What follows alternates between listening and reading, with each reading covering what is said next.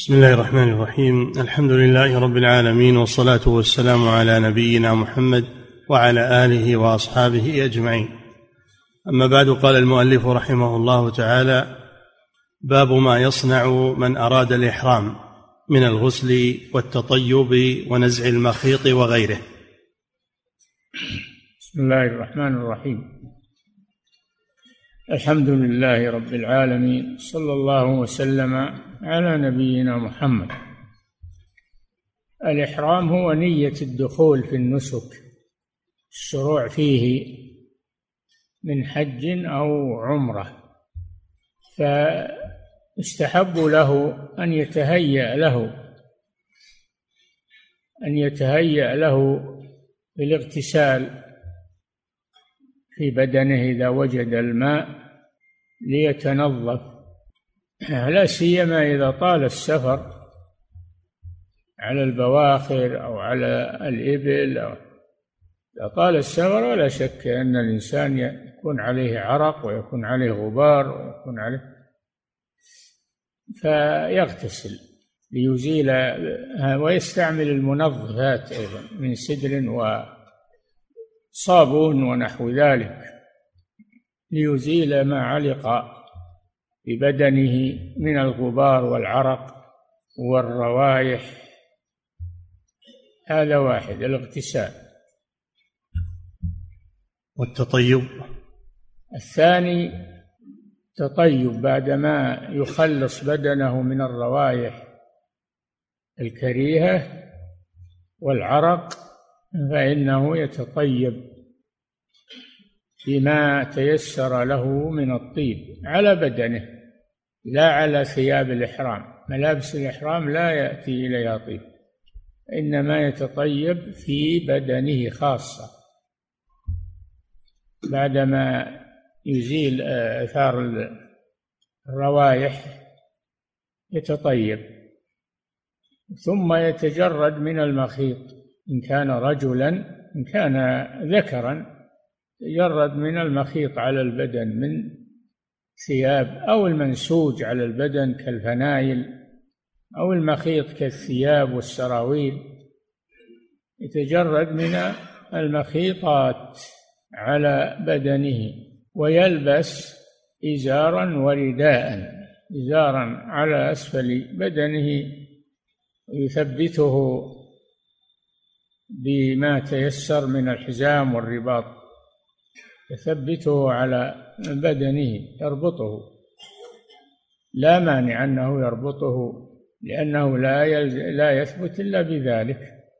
ثم إذا وصل إلى الميقات إلى ميقات من المواقيت التي حددها رسول الله صلى الله عليه وسلم فإنه ينوي الإحرام أي ينوي الدخول والشروع في النسك وحينئذ يتجنب المحرمات عليه من طيب ومن لبس مخيط ومن تغطية رأس للذكر تجنب محظورات الإحرام.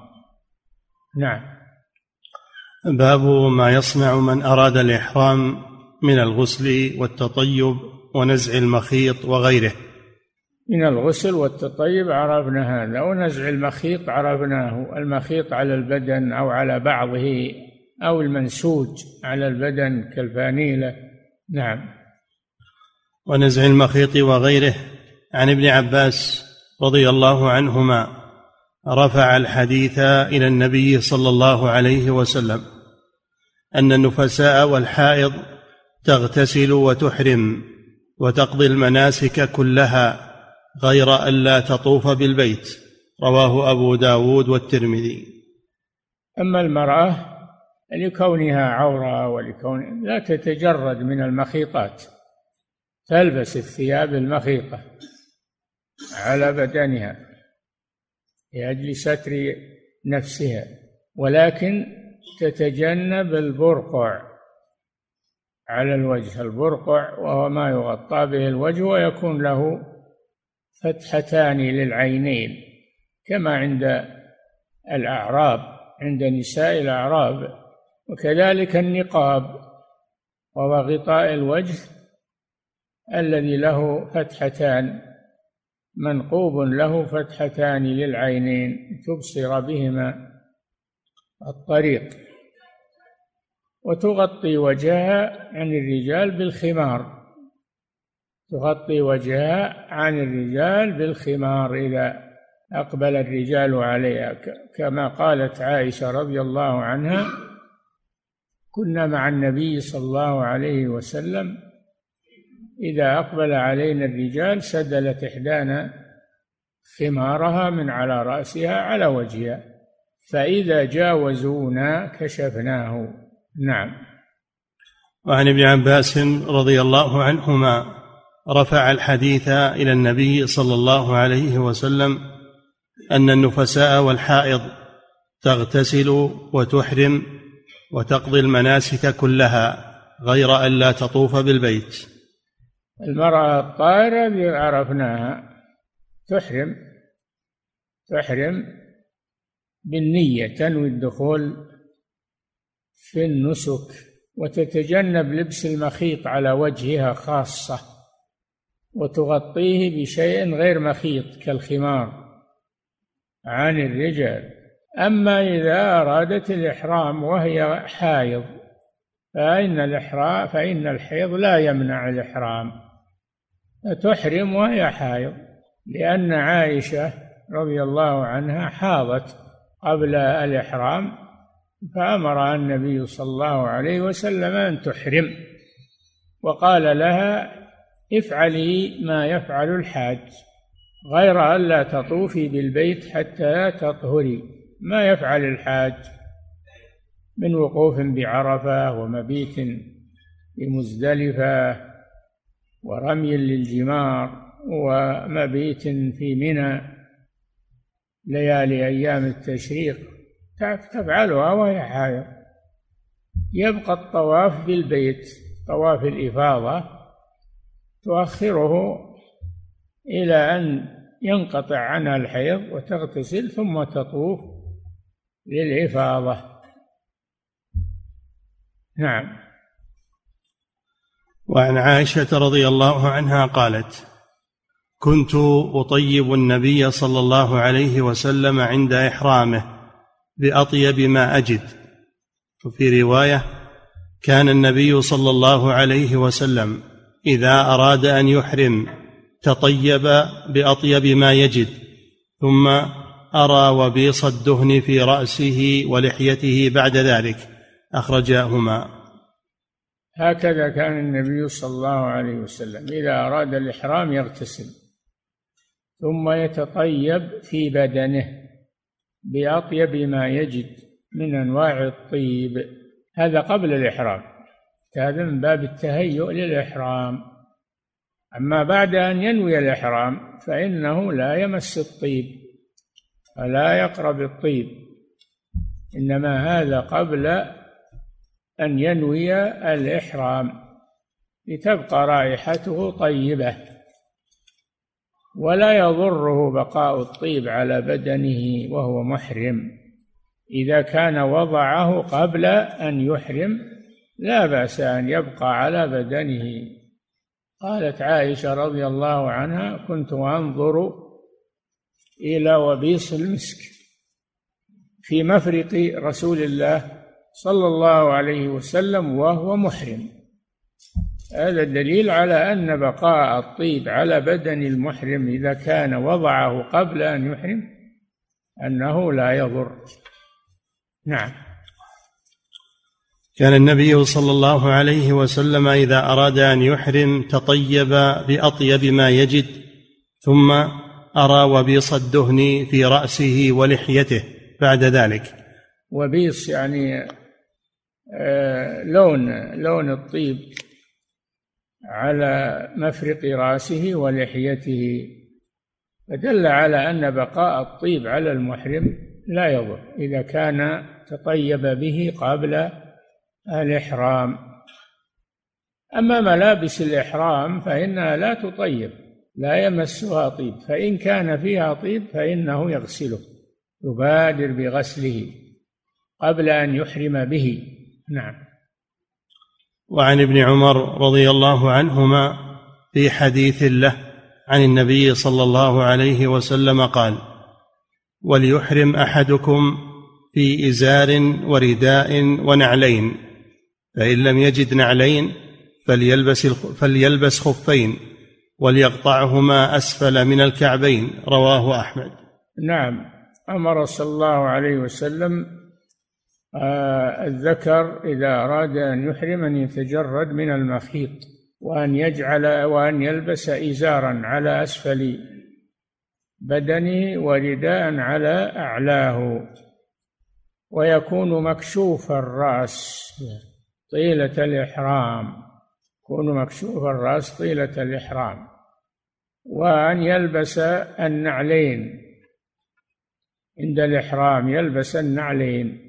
فإذا لم يجد نعلين فإنه يلبس الخفين ويقطعهما أسفل من الكعبين.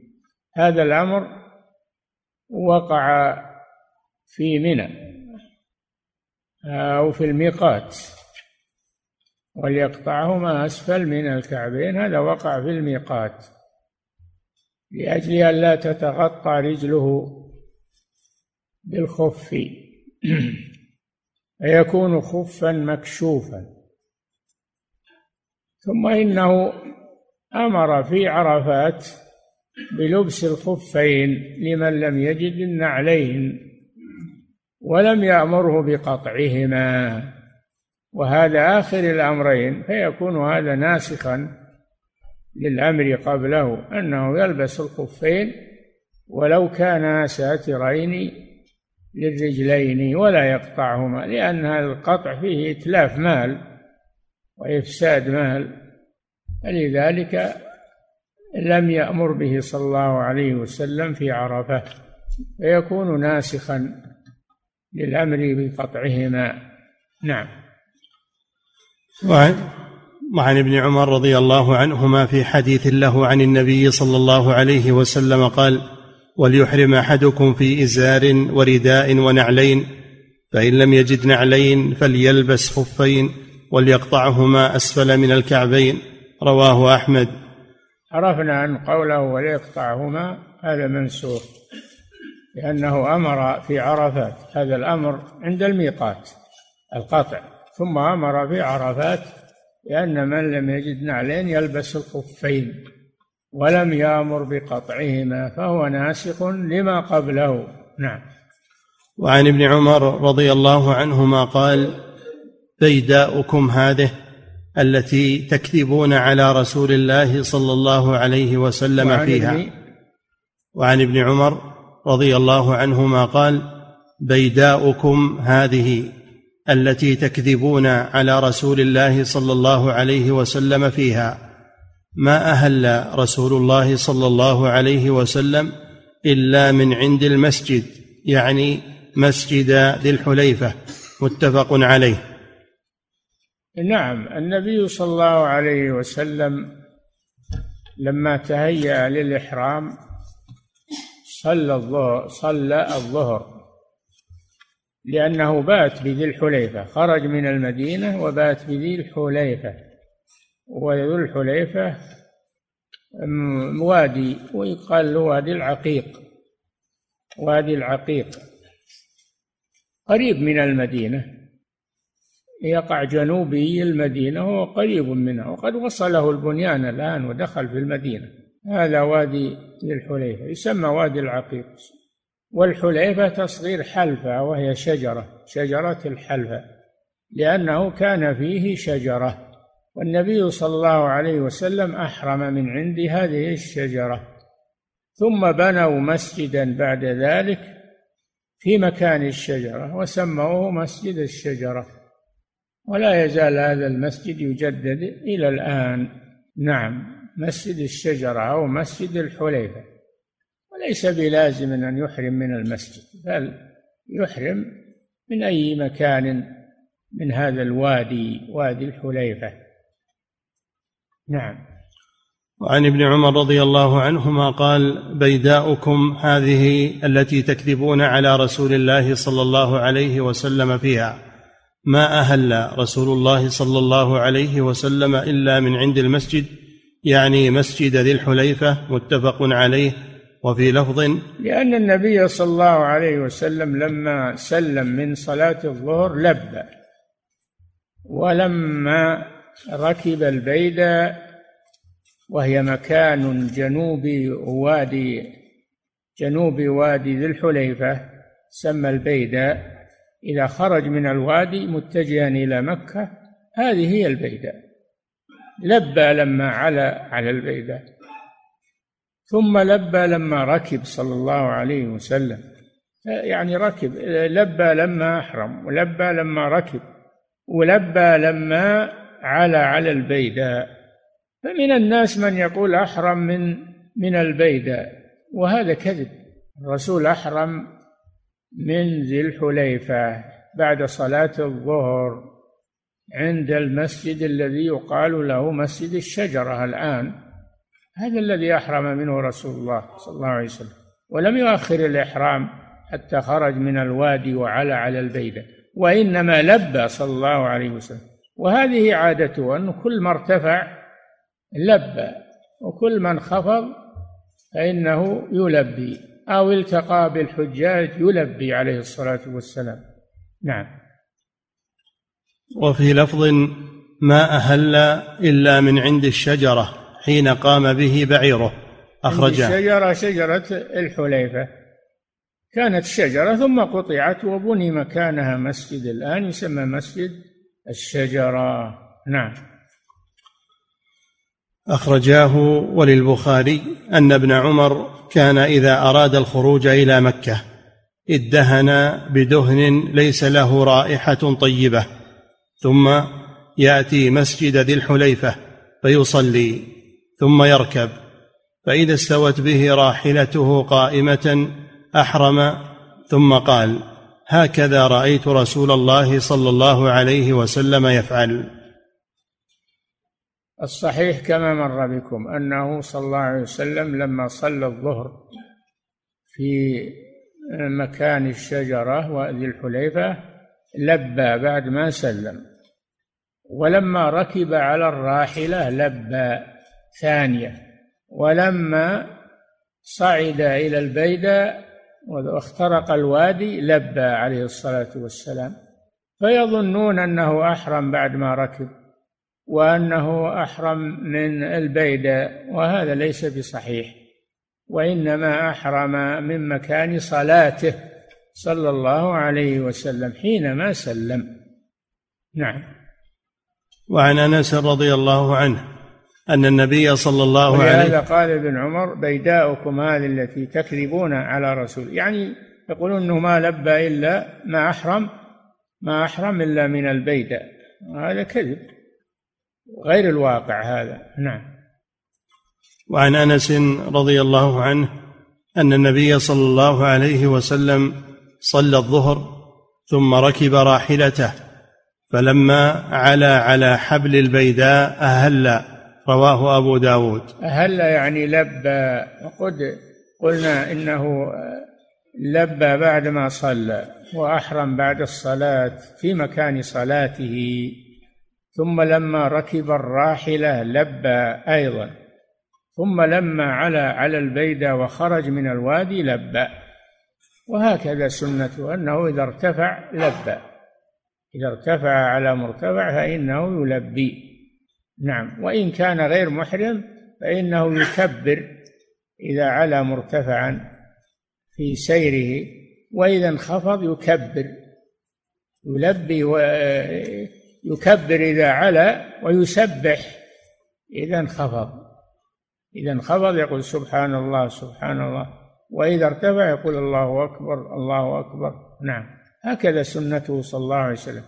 يكبر على المرتفع ويسبح في المنخفض في طريقه عليه الصلاة والسلام. نعم. وعن جابر رضي الله عنه أن إهلال رسول الله صلى الله عليه وسلم من ذي الحليفة حين استوت به راحلته. رواه البخاري وقال رواه أنس وابن عباس. نعم هذا غير غير واقع إنه لم يلبي إلا على الراحلة. الواقع إنه لبى لما سلم من صلاة الفريضة. أحرم يعني أحرم لما سلم من الفريضة ولبى ولما ركب الراحلة لبى مرة ثانية. ولما علا على البيدة لبى صلى الله عليه وسلم. الإحرام إنما هو من الوادي. وادي الشجرة عند الشجرة اللي صار الآن مسجد. مسجد الشجرة. لبى أحرم منه صلى الله عليه وسلم بعد ما سلم من الصلاة. ثم لما ركب الراحلة لبى وليس معناه أنه ما أحرم إلا على الراحلة. وليس ولما علا على البيدة لبى وليس معناه أنه ما لبى إلا من البيدة وإنما لبى من مكان صلاته صلى الله عليه وسلم. فلينتبه لذلك. نعم. وعن سعيد بن جبير قال وعن سعيد بن جبير قال قلت لابن عباس عجبا لاختلاف أصحاب رسول الله صلى الله عليه وسلم في إهلاله فقال إني لأعلم الناس بذلك. إنما كانت منه حجة واحدة فمن هنالك اختلفوا. خرج رسول الله صلى الله عليه وسلم حاجا. خرج يعني من المدينة نعم. خرج رسول الله صلى الله عليه وسلم حاجا فلما صلى في مسجده بذي الحليفة ركعتيه أوجب في مجلسه. أوجب صلى الله عليه وسلم خرج من المدينة بعد صلاة الظهر. وصلى العصر بذي الحليفة وبات بها بذي الحليفة فلما أصبح أحرم صلى الله عليه وسلم. لما أصبح وصلى الظهر صلى بها الظهر أحرم بعد صلاة الظهر ثم ركب راحلته صلى الله عليه وسلم. هذا هو الحق وهو الصحيح. نعم. فلما صلى في مسجده بذي الحليفة ركعتيه أوجب في مجلسه ف... أوجب يعني أحرم. نعم. في مجلسه الذي صلى فيه. هذا هو الصحيح. نعم.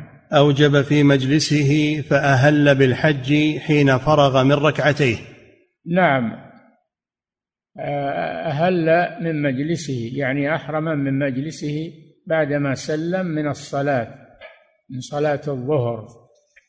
في ذي الحليفة. فإذا وافق الإحرام وقت صلاة فالأفضل أن يجعله بعد الصلاة ابتداء بالنبي صلى الله عليه وسلم. وإذا لم يوافق وقت صلاة فليس للإحرام صلاة خاصة. هذا هو الصحيح. لكن إن نوى ركعتين للوضوء لأنه سيتوضأ قبل الإحرام وينوي الركعتين للوضوء ولا ينويهما للإحرام. نعم فهذا أحسن. نعم. أوجب في مجلسه فأهل بالحج حين فرغ من ركعتيه. من ركعتي الفريضة يعني أنه يقصر الصلاة.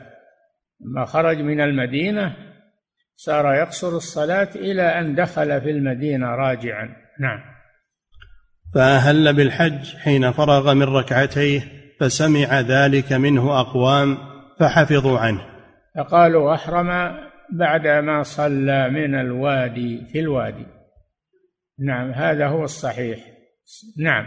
ثم ركب فلما استقلت به ناقته أهل فأدرك ذلك منه أقوام فحفظوا عنه. وذلك وقالوا إنه ما أحرم إلا لما ركب. قالوا ما أحرم إلا لما ركب لأنه لبى حينما ركب عليه الصلاة والسلام. فهم ظنوا أنه لم يحرم إلا بعد الركوب وهذا غير صحيح.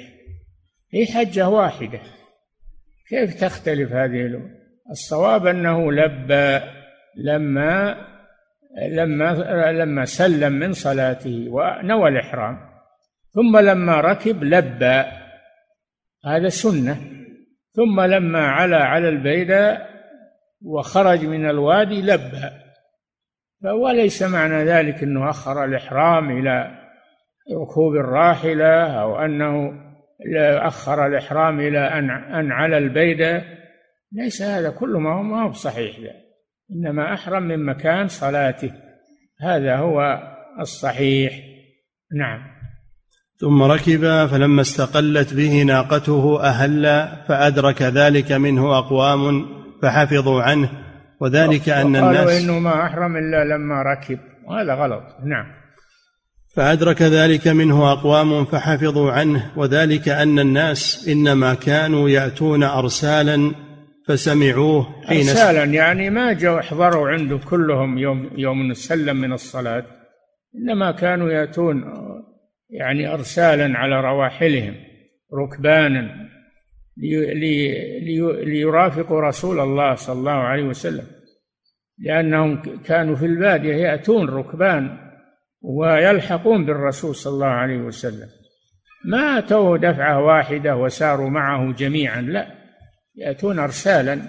نعم. وذلك أن الناس إنما كانوا يأتون أرسالا فسمعوه حين استقلت به ناقته يهل فقالوا إنما أهل حين استقلت به ناقته. وهذا غير صحيح. أهل حينما سلم من الصلاة ولكنه لما ركب الراحلة لبى مرة ثانية لأن شعار المحرم هو التلبية. وكان صلى الله عليه وسلم كل ما علا على الراحلة أو على مرتفع من الأرض يلبي وهو محرم. نعم. ثم مضى فلما علا على شرف البيداء أهل فأدرك ذلك أقوام فقالوا إنما أهل رسول الله صلى الله عليه وسلم حين علا شرف البيداء. وهذا غير صحيح. هذا غير صحيح. وعذرهم أنهم لم يحضروا تلبيته في الوادي. ولم يحضروا تلبيته لما ركب الراحلة وإنما حضروا تلبيته لما علا على البيدة وخرج من الوادي متجها إلى مكة. فظنوا أنه أنه لم يحرم إلا لما علا على البيداء نعم. ويم الله لقد أوجب في ويم الله هذا قسم حلف ابن عباس. نعم. ويم الله لقد أوجب في مصلاه. ويم الله لقد أوجب يعني أحرم في مصلاه في الوادي عند مكان الشجرة الذي صار مسجدا الآن للإحرام فيه مغاسل وفيه يعني مرافق. فإن الدولة وفقها الله بنت في المواقيت بنت فيها مغاسل ووفرت فيها المياه. وبنت فيها يعني محلات لخلع الثياب والإحرام منها ليستتر فيها فجزاهم الله خيرا حيث إنهم هيئوا هذه المواقيت.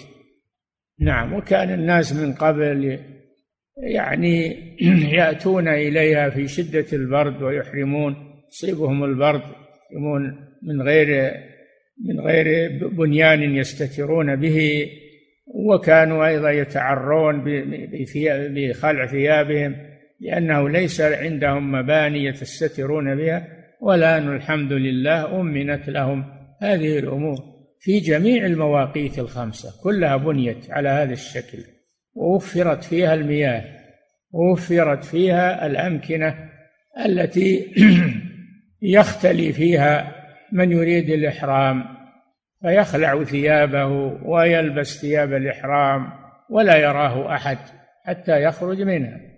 نعم. ويم الله لقد أوجب في مصلاه. ويم الله أي والله هذا حلف. إنه أحرم من مصلاه ولم يحرم لما ركب ولم يحرم لما على البيدة وإنما لبى. لبى فقط. نعم. لقد أوجب في مصلاه وأهل حين استقلت به راحلته. أهل يعني لبى نعم. وأهل حين استقلت به راحلته وأهل حين على شرف البيداء. على شرف البيداء. وهو جنوبي الوادي متجها إلى مكة. إذا خرج من الوادي متجها إلى مكة فهذا المكان يقال له البيداء. نعم. رواه أحمد وأبو داود ولبقية الخمسة منه مختصرا أن النبي صلى الله عليه وسلم أهل في دبر الصلاة. دبر الصلاة يعني بعد الصلاة. صلاة الظهر. نعم. باب الاشتراط في الإحرام. الاشتراط في الإحرام هل يجوز أو لا يجوز؟ يعني يقول إن حبسني حابس. فمحلي حيث حبستني. الصحيح أن هذا يجوز لمن يخاف يستمر به المرض يعني هو مريض عند الإحرام وخاف أن يستمر به المرض فلا يستطيع أداء المناسك. فإذا اشترط على ربه وقال إن حبسني حابس فمحلي حيث حبستني فإنه يحل من إحرامه في المكان الذي احتاج فيه إلى التحلل وليس عليه شيء لأن ضباعة بنت الزبير عمة رسول الله صلى الله عليه وسلم سألته فقالت إني أريد الحج وإني شاكية يعني مريضة. فقال لها صلى الله عليه وسلم حجي واشترطي قولي إن حبسني حابس فمحلي حيث حبستني فإن لك على ربك ما استثنيت. هذا أصل الاشتراط. يقولون فالذي فيه يعني مرض يخاف أن يستمر معه مثل حالة هذه المرأة له أن يشترط. وأما الصحيح المعافى فليس له أن يشترط لأن الصحابة كانوا يحرمون ولا يشترطون. نعم. باب الاشتراط في الإحرام. عن ابن عباس رضي الله عنهما أن ضباعة بنت الزبير رضي الله عنها قالت يا رسول الله. ضباعة بنت الزبير بن عبد المطلب. نعم. أن بنت عم الرسول صلى الله عليه وسلم. بنت عم الرسول صلى الله عليه وسلم. ضباء بنت الزبير بن عبد المطلب. والرسول هو محمد بن عبد الله بن عبد المطلب. نعم.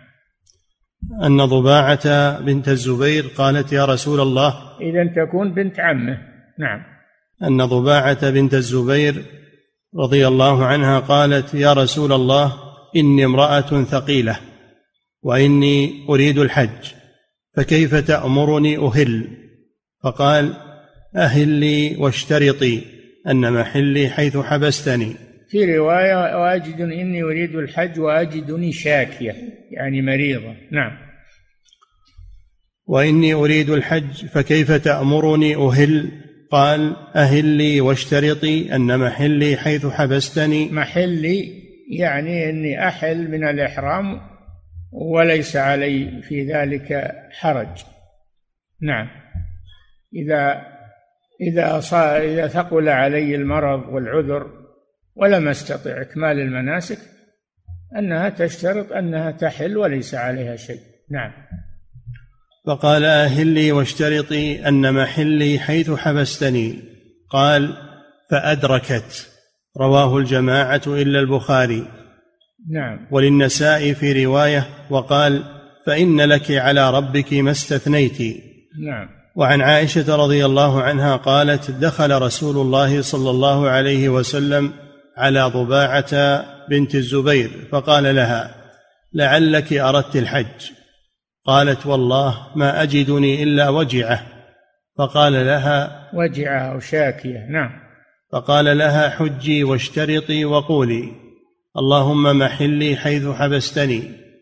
وكانت تحت المقداد ابن الأسود متفق عليه. كانت زوجة للمقداد ابن الأسود الصحابي الجليل نعم.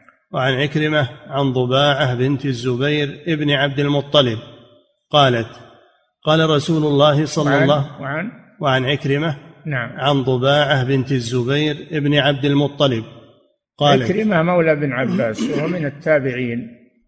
من التابعين روى عنها أيضا. نعم. روى عن ضباعة. نعم. وعن عكرمة عن ضباعة بنت الزبير بن عبد المطلب قالت قال رسول الله صلى الله عليه وسلم أحرمي وقولي إن محلي حيث تحبسني. فإن حبست أو مرضت فقد حللت من ذلك بشرطك على ربك عز وجل رواه أحمد. يعني تتحلل من إحرامها بسبب المرض إذا منعها من المضي في المناسك وليس عليها شيء عملا بالشرط الذي شرطته على ربها. نعم. باب التخيير بين التمتع والإفراد والقران وبيان أفضلها. تخيير يعني من أراد أن يحرم وقت الحج في أشهر الحج فإنه يخير بين الأنساك الثلاثة التمتع أو القران أو الإفراد. يخير بينها والتمتع هو أن يحرم بالعمرة ويفرغ منها إذا وصل إلى مكة ويتحلل ثم إذا جاء الحج يحرم به ويكون عليه فدية فمن تمتع بالعمرة إلى الحج فما استيسر من الهدي. فمن لم يجد فصيام ثلاثة أيام في الحج وسبعة إذا رجعتم تلك عشرة كاملة. هذا التمتع. أن يحرم بالعمرة فإذا وصل إلى مكة يؤديها ويتحلل من إحرامه ثم إذا جاء يوم التروية اليوم الثامن يحرم بالحج من مكة أو من منزله الذي هو نازل فيه يحرم بالحج. هذا هو التمتع. القرآن أن يحرم أن يحرم بالعمرة مع الحج. يحرم بهما جميعا. فيطوف لهما طوافا واحدا ويسعى لهما سعيا واحدا لأن العمرة دخلت في الحج.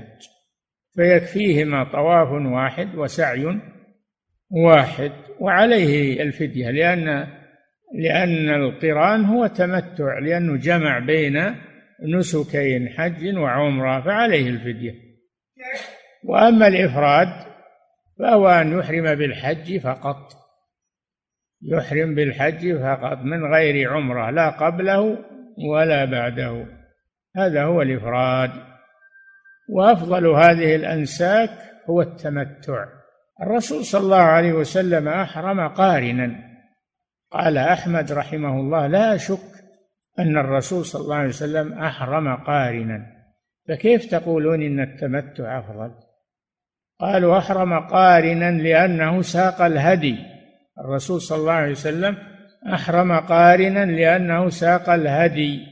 ومن ساق الهدي فإنه يحرم قارنا حتى يذبح الهدي يوم العيد في محله ولا يتحلل. هذا هو القارن.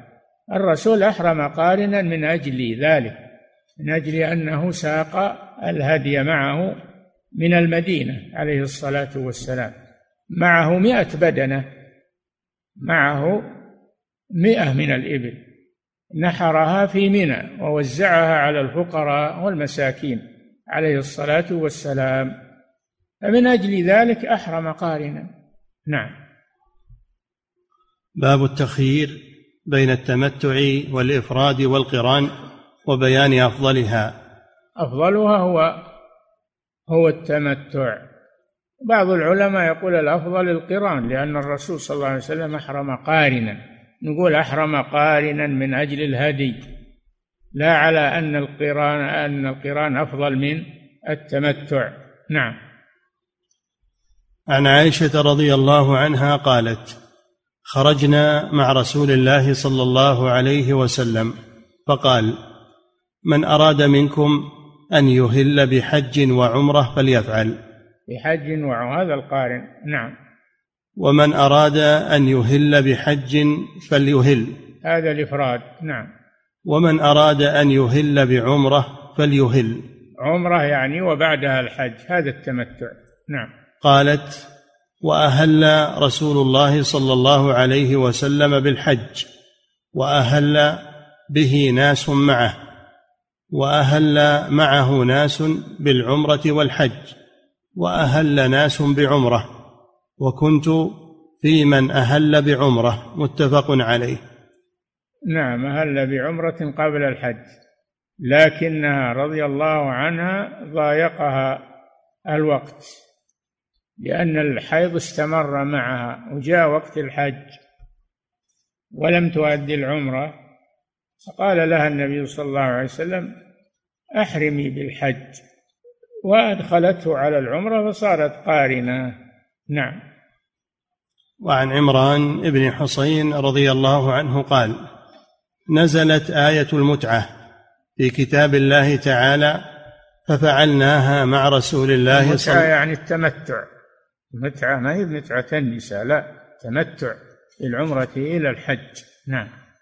وعن عمران بن حصين قال نزلت آية المتعة في كتاب الله تعالى ففعلناها مع رسول الله صلى الله عليه وسلم ولم ينزل قرآن يحرمه ولم ينه عنها حتى مات. متفق نعم, نعم. متفق عليه. نعم. ولأحمد ومسلم تمتع باقي وهو أفضل الأنساك. نعم فعلوه مع الرسول صلى الله عليه وسلم. نعم. ولأحمد ومسلم نزلت آية المتعة في كتاب الله تعالى يعني متعة الحج. إلى متعة النساء نعم. وأمرنا بها رسول الله صلى الله عليه وسلم. ثم لم تنزل آية تنسخ آية متعة الحج ولم ينه عنها حتى مات.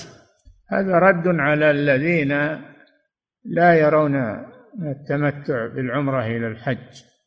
منهم أبو بكر وعمر رضي الله عنهما لأنهم يريدون ألا ينقطع الناس عن مكة لأنهم إذا جمعوا بين العمرة والحج لم يأتوا للعمرة فيما بعد فيقل الوافد إلى مكة. هذا قصدهم رضي الله عنهم. ولكن الحق الحق مع ابن عباس رضي الله عنه أن المتعة أقرها الرسول صلى الله عليه وسلم في حياته ولم تنزل آية تنسخها ولا حديث يمنعها فهي باقية. نعم. وإن كان هذا خلافا لرأي أبي بكر وعمر رضي الله عنهما. نعم. وعن عبد الله بن شقيق أن عليا كان يأمر بالمتعة وعثمان ينهى عنها فقال عثمان كلمة فقال علي لقد علمت انا تمتعنا مع رسول الله صلى الله عليه وسلم. فقال عثمان أجل ولكنا كنا خائفين. رواه أحمد ومسلم. يعني أحرمنا متمتعين لأجل الخوف. انهم ما يجون للعمرة من أجل الخوف. وزال الخوف. فلا حاجة إلى المتعة على هذا. ولكن الصحيح أن المتعة باقية. وأنها أفضل الأنساك ولم يرد ما ينسخها كما قال ابن عباس. نعم. وعن ابن عباس رضي الله عنهما قال أهل النبي صلى الله عليه وسلم بعمرة وأهل أصحابه بالحج فلم يحل النبي صلى الله عليه وسلم ولا من ساق الهدي من أصحابه وحل بقيتهم. رواه نعم. الذين أحرموا مع النبي صلى الله عليه وسلم وليس معهم هدي. يعني ليس ليسوا يسوقون هديا من الحل إلى المدينة. هؤلاء يحرمون بالتمتع لأنه لا مانع. وأما من ساق الهدي من الحل فإنه يحرم قارنا حتى يذبح الهدي يوم العيد. لا يحل من إحرامه حتى يذبح الهدي يوم العيد. الهدي يمنع التحلل بين الحج والعمرة. نعم. فيحرم من ساق الهدي قارنا. الرسول صلى الله عليه وسلم فعل هذا أحرم قارنا لأنه ساق الهدي معه صلى الله عليه وسلم. وتأسف وقال لو استقبلت من أمري ما استدبرت لما سقت الهدي ولا أحللت معكم. تمنى أنه أنه أحرم متمتعا وهو لا يتمنى إلا ما هو الأفضل. والذي منعه صلى الله عليه وسلم من الأفضل هو أنه ساق الهدي. نعم.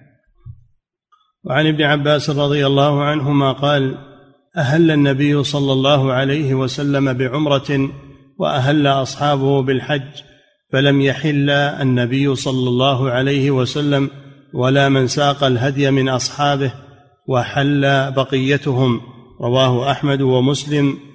وفي رواية قال إي نعم الذين ليس معهم هدي إذا وصلوا مكة يؤدون العمرة ويتحللون فيما بين العمرة والحج. وأما من ساق الهدي فإنه يبقى على إحرامه حتى يتحلل يوم العيد بعد ذبح هديه. كما فعل النبي صلى الله عليه وسلم. نعم. وفي رواية قال تمتع رسول الله صلى الله عليه وسلم وأبو بكر وعمر وعثمان كذلك وأول من نهى عنها معاوية. رواه أحمد والترمذي. نعم. المهم أن من ساق الهدي وهو محرم بالعمرة فإنه لا يتحلل منها. يحرم بالحج ويدخله عليها حتى يذبح هديه يوم العيد. وأما من أحرم وليس معه هدي فإنه يحرم بعمرة. فإذا أداها عند قدومه فإنه يتحلل من إحرامه ويبقى في مكة متحللا حتى يأتي يوم تروية ويحرم بالحج. نعم. وعن حفصة أم المؤمنين رضي الله عنها قالت قلت للنبي صلى الله حفصة بنت عمر رضي الله عنه وهي أم المؤمنين لأنها زوجة الرسول صلى الله عليه وسلم. نعم. وعن حفصة أم المؤمنين رضي الله عنها قالت قلت للنبي صلى الله عليه وسلم ما شأن الناس حلوا ولم تحل من عمرتك؟ قال إني قلدت هدي ولبت رأسي فلا أحل حتى أحل من الحج. رواه الجماعة إلا الترمذي. هذا الذي منع النبي صلى الله عليه وسلم من التمتع أنه ساق الهدي فأحرم قارنا وبقي على إحرامه إلى أن ذبح الهدي يوم العيد في مكة. نعم. وعن غنيم ابن قيس المازني قال سألت سعد بن أبي وقاص رضي الله عنه عن المتعة في الحج فقال فعلناها وهذا يومئذ كافر بالعرش يعني بيوت مكة يعني معاوية رواه أحمد ومسلم. نعم أعيد الحديث. وعن غليم بن قيس المازني قال سألت سعد بن أبي وقاص عن المتعة في الحج فقال فعلناها وهذا يوم يعني لما أنكرها معاوية رضي الله عنه لأنه لم يعلم بها. نعم. سألت سعد بن أبي وقاص عن المتعة في الحج فقال فعلناها وهذا يومئذ كافر. وهذا يومئذ يعني معاوية. نعم. وهذا يومئذ كافر بالعرش يعني بيوت مكة يعني معاوية. رواه أحمد ومسلم. بالعرش بالعرش. نعم. وهذا يومئذ كافر بالعرش يعني بيوت مكة يعني معاوية رواه لأنه لم يسلم بعد. نعم. رواه أحمد ومسلم وعن الزهري عن سالم عن أبيه قال تمتع رسول الله صلى الله عليه وسلم في حجة الوداع بالعمرة إلى الحج وأهدى فساق معه الهدي من نقف على نقف على هذا نعم.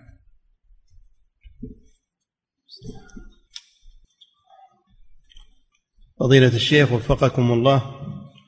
هذا سائل يقول هل يجوز للمحرم أن يلبس النعلين المخيطين؟ لا بأس بذلك. ما يصلح إلا مخيطة. لو ما هي مخيطة ما أصلحت النعل. لازم تخاط. نعم. فضيلة الشيخ وفقكم الله. يقول هل ما يسمى باللثام داخل في حكم البرقع والنقاب بالنسبة للمرأة المحرمة؟ النقاب هو هو اللثام. هو اللثام. نعم. فضيلة الشيخ وفقكم الله.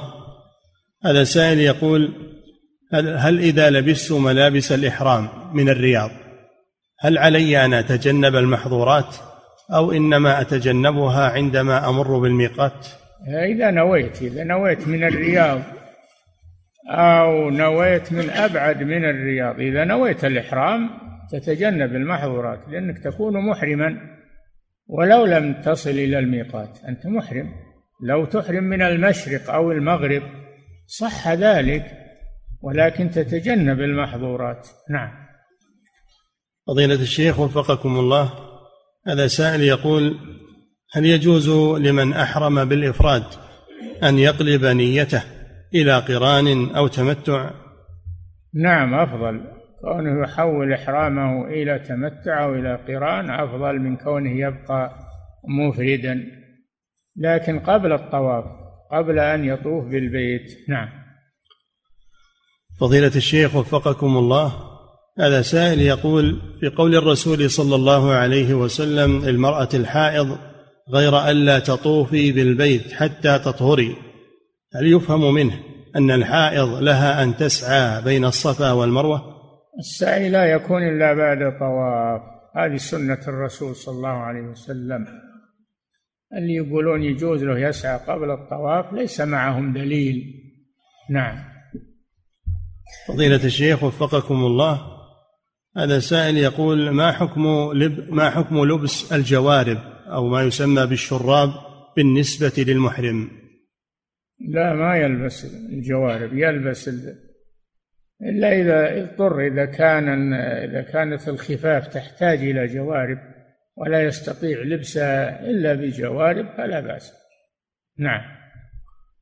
فضيلة الشيخ وفقكم الله هذا سائل يقول يقول أرى كثيرا من الحجاج والمعتمرين يلبسون إحراما يقول أو يلبسون إزارا مخيطا فيه خيوط من المطاط. يمسك الإزار من السقوط ويشد على البطن. وكذلك يعملون أزارير أو مساكات للرداء. لا يجوز عمل الأزارير ولا المساكات إنما يلف الإزار على بدنه ويثبته بالحزام ثبته بالحزام المتيسر معه.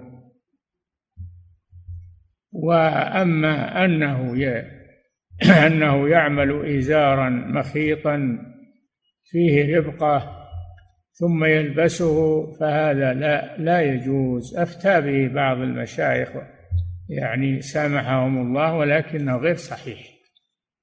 غير صحيح. نعم. فضيلة الشيخ وفقكم الله هذا سائل يقول بعض النساء تفهم من كشف الوجه عند إحرامها أنها تكشفه حتى لو كانت في الحرم ولو كانت أمام الرجال. لا أمام الرجال تغطي وجهها قالت عائشة رضي الله عنها إذا مر بنا الرجال سدلت إحدانا خمارها على من على رأسها على وجهها وهذا في المسجد الحرام وغيره. تغطي وجهها عن الرجال. جاءت للطاعة والعبادة فكيف تخالف ما شرع الله لها من تغطية وجهها عن الرجال. نعم. فضيلة الشيخ وفقكم الله. يقول ذكرتم حفظكم الله أنه قبل إحرامه أنه يسن أن يطيب رأسه ولحيته. نعم. هل له أن يطيب ملابس الإحرام؟ لا. طيب البدن فقط ولا يطيب ملابس الإحرام. نعم. فضيلة الشيخ وفقكم الله هذا سائل يقول هل يجوز للمسلم بعد أدائه لركعتي الطواف أن يجلس ويدعو دعاء طويلا رافعا يديه؟ ما ورد هذا هذا ما ورد. أنه يجلس بعد الركعتين أو بعد الفريضة إذا أحرم بعد الفريضة ويدعو ما ورد هذا. نعم. فضيلة الشيخ وفقكم الله هذا سائل يقول يقول مر معنا في أول الدرس أن النبي صلى الله عليه وسلم كان يكبر إذا علا مرتفعا ويسبح إذا انخفض. يقول هل ينطبق ذلك على ما يسمى بالمصاعد فإذا صعد الإنسان كبر وإذا نزل فإنه يسبح؟ إذا كانت المصاعد راحلة مثل البعير يكبر. أما كونها صناعة و, تركيب حديد ولا ما هي ما هي مثل البعير هذا. نعم. فضيلة الشيخ وفقكم الله هذا سائل يقول الركعتان اللتان تصليان بعد الإحرام. يقول هل هما ركعتان خاصة بالإحرام أم الصحيح الصحيح يا إخوان أنه لا صلاة للإحرام ولكن إذا أحرم بعد فريضة هذا أفضل. وإن صلى ركعتين ينوي بهما سنة الوضوء فلا بأس. أما أن ينوي بهما أنهما للإحرام فهذا لا أصل له. نعم. فضيلة الشيخ وفقكم الله هذا سائل يقول من خشيت نزول الحيض عليها قبل إحرامها فهل لها عند الإحرام أن تشترط؟ لا الحيض هذا شيء عادي ما هو مثل المرض. الاشتراط لضباعة لأنها كانت مريضة لا لأنها كانت تحيض لا كانت مريضة. الحيض شيء عادي ومعروف والأمر سهل. إذا نزل عليها قبل الطواف تؤخر الطواف. وإن طافت قبله فلا حرج عليه. تفعل ما يفعل الحاج. نعم. فضيلة الشيخ وفقكم الله هذا سائل يقول إذا كانت المرأة مدة بقائها في مكة تكون حائضا أيام الحج ويلزمها السفر مع الحملة ولم تطف بعد يقول ما الواجب عليها حينئذ؟ واجب عليها ما تطوف إلا بعد أن تطهر. وتغتسل. فإن كان ذلك يشق عليها البقاء في مكة بعد ذهاب رفقتها فإنها تذهب معهم وهي, وهي لم تطف.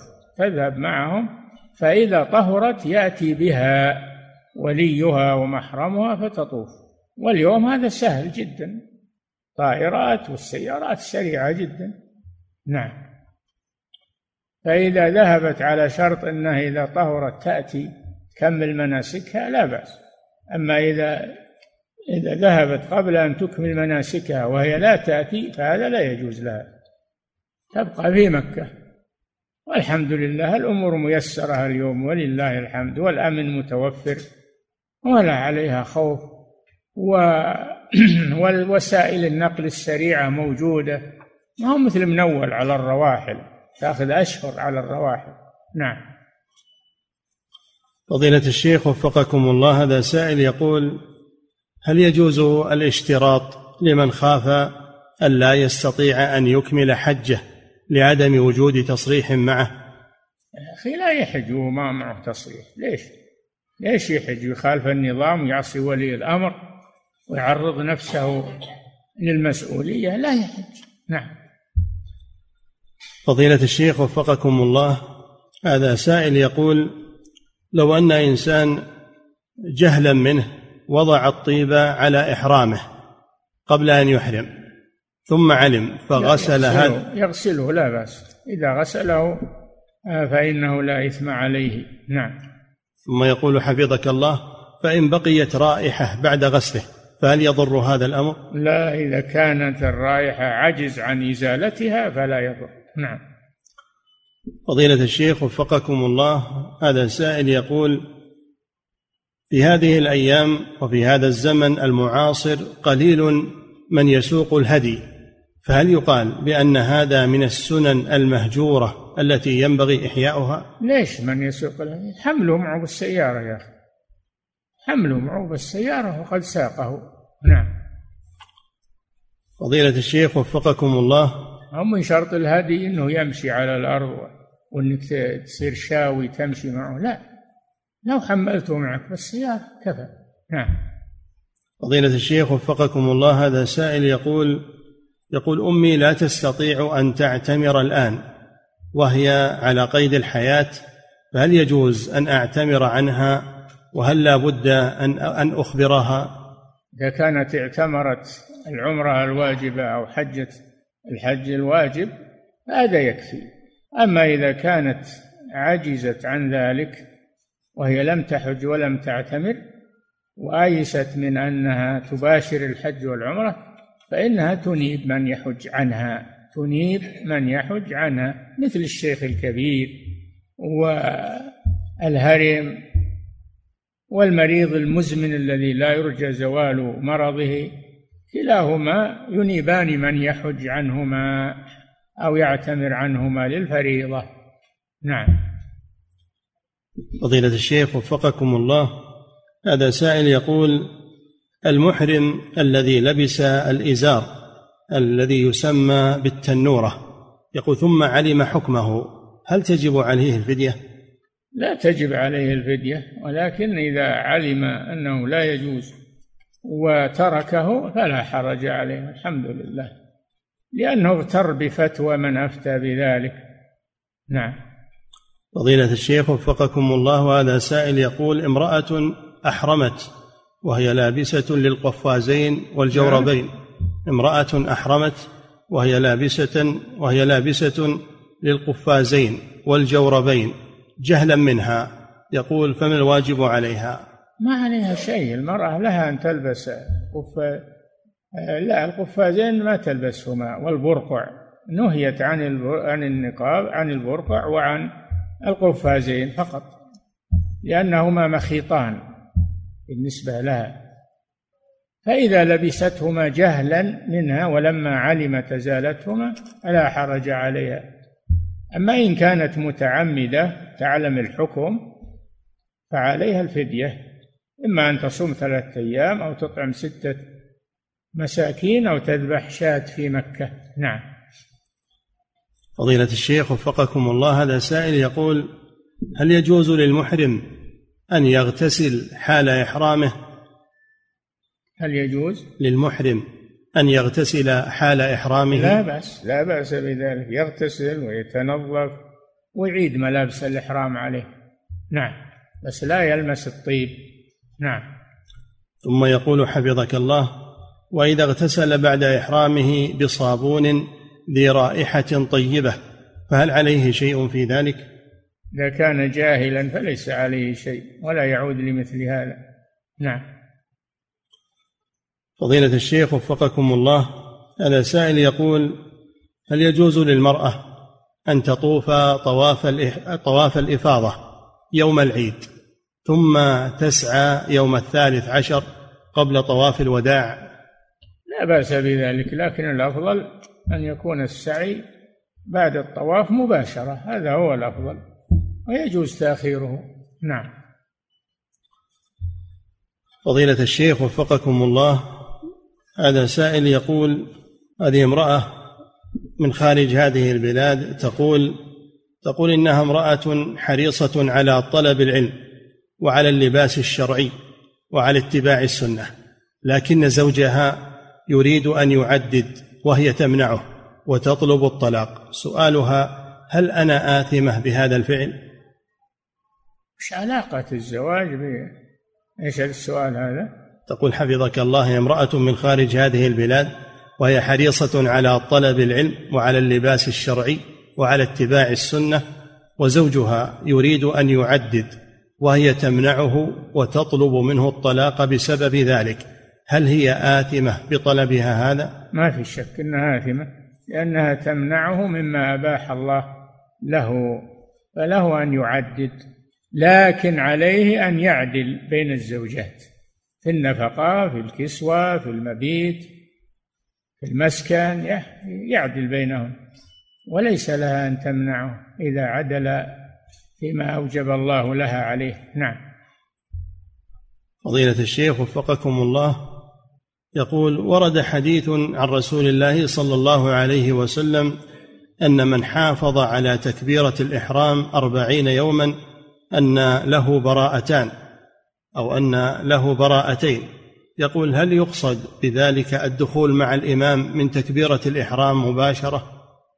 إيش يقول؟ يقول ورد حديث عن رسول الله صلى الله عليه وسلم أن من حافظ على تكبيرة الإحرام أربعين يوما أن له براءتين. يقول هل يقصد بذلك الدخول مع الإمام من تكبيرة الإحرام مباشرة؟ أولا من روى الحديث؟ بين لنا من هو الذي روى هذا الحديث.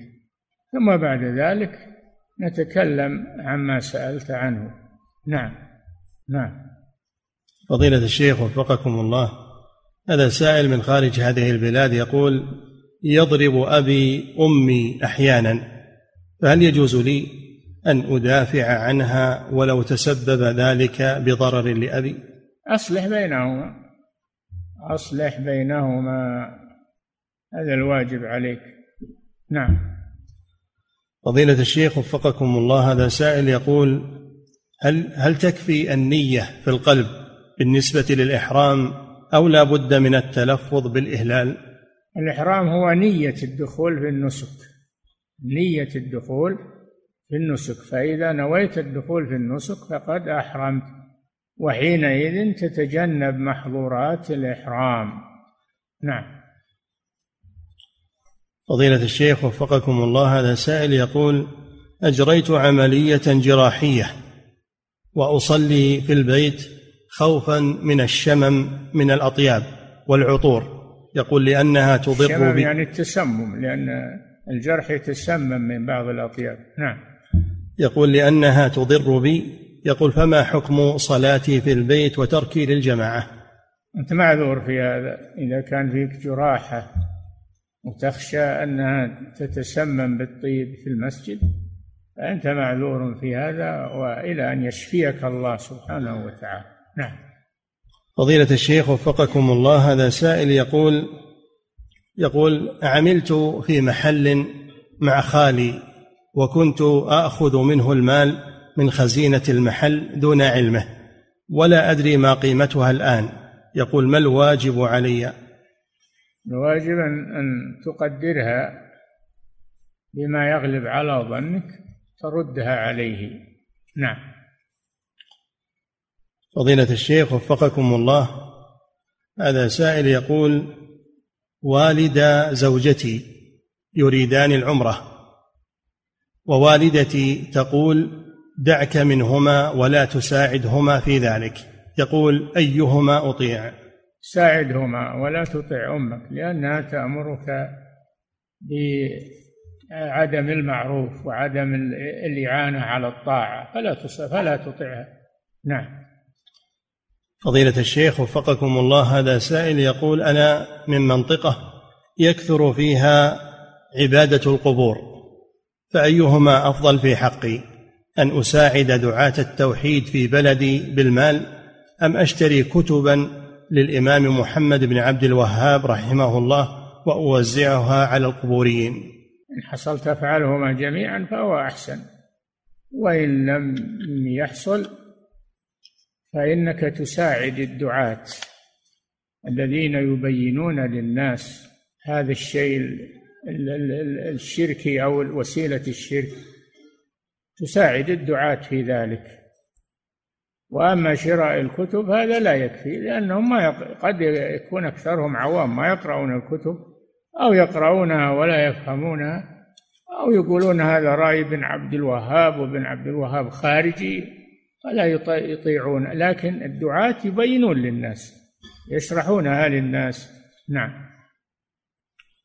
فضيلة الشيخ عندهم أن ابن عبد الوهاب خارجي من الخوارج. ليه؟ لأنه يدعو إلى التوحيد وإفراد الله بالعبادة وينهى عن الشرك. نعم. فضيلة الشيخ وفقكم الله هذا سائل يقول تعليق الكلمات ما شاء الله تبارك الله على السيارات أو في المحلات هل هو جائز؟ لا ما يجوز هذا. أول فيه إهانة لذكر الله. وثانيا أنه قد يكون هذا من الحروز ليدفع العين عن المحل أو عن السيارة. وهذا حرز لا يجوز استعمال الحروز التي يعتقد أنها تمنع العين. نعم. فضيلة الشيخ وفقكم الله هذا سائل من فرنسا يقول متى يتعين علينا الهجرة إلى بلاد الإسلام؟ وبعضنا يصعب عليه ذلك فيحتاج إلى مسكن وعمل في البلد المسلم. الهجرة تتعين إذا قدرتم عليها. إذا قدرتم على الهجرة تهاجرون. إذا لم تقدروا فتقيمون بقدر الضرورة وتتمسكون بدينكم وعقيدتكم. نعم.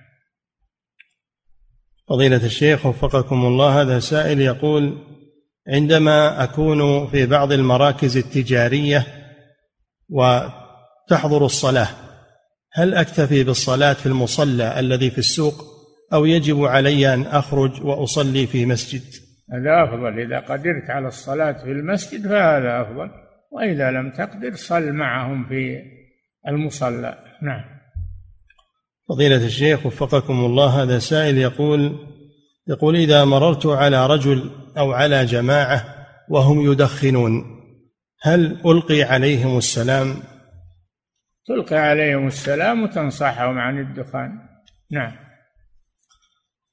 فضيلة الشيخ وفقكم الله هذا سائل يقول هل ورد عن الرسول صلى الله عليه وسلم أنه قال تفاءلوا بالخير تجدوه لا أعلم هذا ما أدري. نعم. فضيلة الشيخ وفقكم الله هذا سائل يقول ما حكم العمل على تنظيم الزيارات إلى الأماكن التي مر عليها رسول الله صلى الله عليه وسلم وعلى آثاره عليه الصلاة والسلام وعمل معارض لذلك مع التحذير من الابتداع؟ هل يجوز هذا هو الابتداع. كيف يحذر من الابتداع؟ وهو هذا هو الابتداع. يعني الدعوة لزيارة الآثار و وتعيينها وتحديدها هذا هو الابتداع في الدين. نعم.